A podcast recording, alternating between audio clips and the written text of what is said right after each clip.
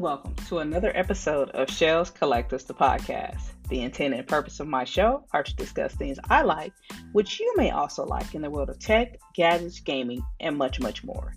I am your host, Shells. Wow, can you believe it? This marks my 10th official episode of my podcast since I began recording back in early January. And well, honestly, at the time I started, I was just thinking, what is my purpose in life? What can I do that I love? And on the reels, if I'm being honest with you, since starting this podcast, I have begun to have more dialogue. Well, you know, where it matters. You know, being able to express myself more. Well, just a little bit, but not much more. But with that being said, that brings me to today's topic of discussion, and that's healthy boundaries. What are they? How do they work? And do you use them? So, did you know there are at least six types of boundaries that everyone should have in place to some degree in their life?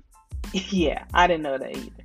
So, I'll be discussing what those six types are and how they benefit you. So, let's jump in.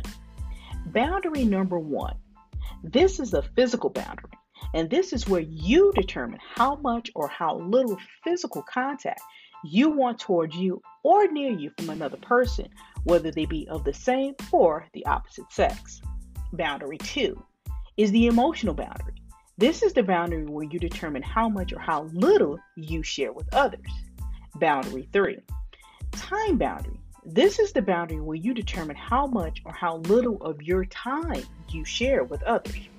Boundary four, Sexual boundary. This is the boundary where you express your consent and rules for how much or how little you wish to participate or be engaged in sexual activity up to your comfort level. Boundary 5. Intellectual boundary. This is the boundary that pertains to your thoughts, ideas, and how you respond to others or how they respond to you with regard to your thoughts and ideas. And lastly, boundary six, material boundaries. This is the boundary where you determine what you can afford to share, willing to share, have to share, will share with, and with whom, and what you will not share. But there is still one more boundary, and that's non negotiable boundaries. This is where your deal breakers come into play. They take on the role of your safety from the perspective of avoiding physical violence, emotional abuse, drug and alcohol use, infidelity, and or just life-threatening health issues. So, my listeners, of these various boundaries I just discussed, which ones are you familiar with and are you using today, yesterday, or just not at all? Well, for me, I don't know if I'm using any of these because what I thought I had boundaries in place they look nothing like these I've described here. But then again, maybe I do have these same boundaries, but just rolled into one instead of broken down into the various roles I've described. But for real, and that last one, man, don't come at me with none of that. That's going to be a hard F no. And the only other one that I can think of that I may have somewhat in place is a time boundary. And I say the time boundary because I've had a lot of people in my life, whether they be family, friends, and some coworkers, who thought that because they did something for me in the past, that I owe them my life for the rest of my life. And that, my friends, is a hell no. However, to counteract that, what I have done is try to, in some degree, implement time boundaries in that what I will do for you is on my time, not yours, and you will not make me feel guilty because I cannot meet your time request. With that being said, now the question becomes how do we, that's me and you, well, if you so choose to, establish these healthy boundaries? Well, in an article that was written on Psych Central, they provided 10 ways to set and maintain good boundaries. They are the following. Number one, enjoy some self reflection. Okay. Number two, start small. Okay. Number three, set them early. Mm, okay. Number four, be consistent. Okay. Number five, create a framework. Okay. Number six, feel free to add extras. Okay. Number seven, be aware of social media. That's a big one. Number eight, talk, talk, and talk. Man, I'm already doing a podcast. number nine, be your biggest champion.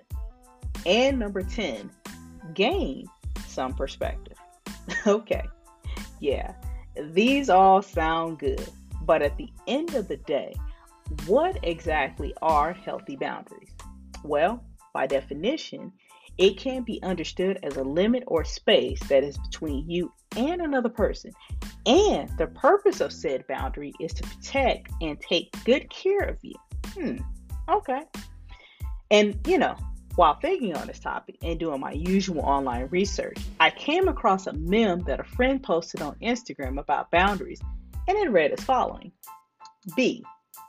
Be aware, O, of what is, you, unacceptable, and N. Normalize saying no. D. Do what is best for you. A. Know that it's not your or responsibility to sacrifice why yourself for others. Hmm. That right there, that's saying something. That said something to me.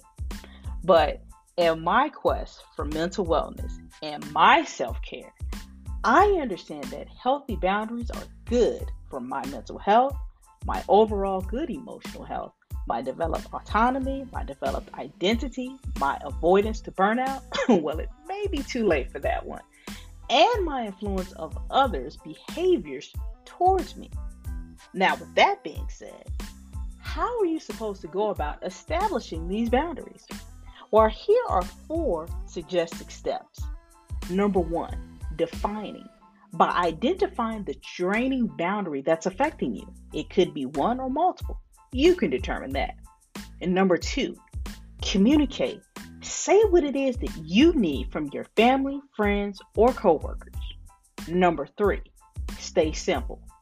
Don't over explain your boundary, state it, and move on. Number four, set consequences. Say why it's important to the individual that the boundary that is being established for and what will happen if they continue to cross the line in the sand that you've now drawn. So, will the task of setting these boundaries be easy? Now, I can't see it. Actually, I see that it may be harder than the issue or reason why you need to set the boundary and keep them in place. But what's important for your mental health, mental wellness, and your self care as well as mine is to really take the time to establish, set, communicate, and enforce these boundaries because if you don't, well, you know how you do.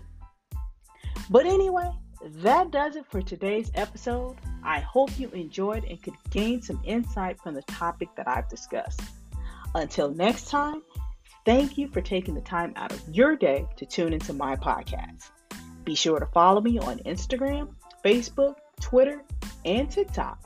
And as a last request, as always, please comment, share, and most importantly, subscribe to my podcast, which is now streaming on Spotify, iHeartRadio, Apple Podcasts, and Amazon Music. Thank you again for taking the time to listen to Shells Collectives, the podcast. And until next time, bye bye.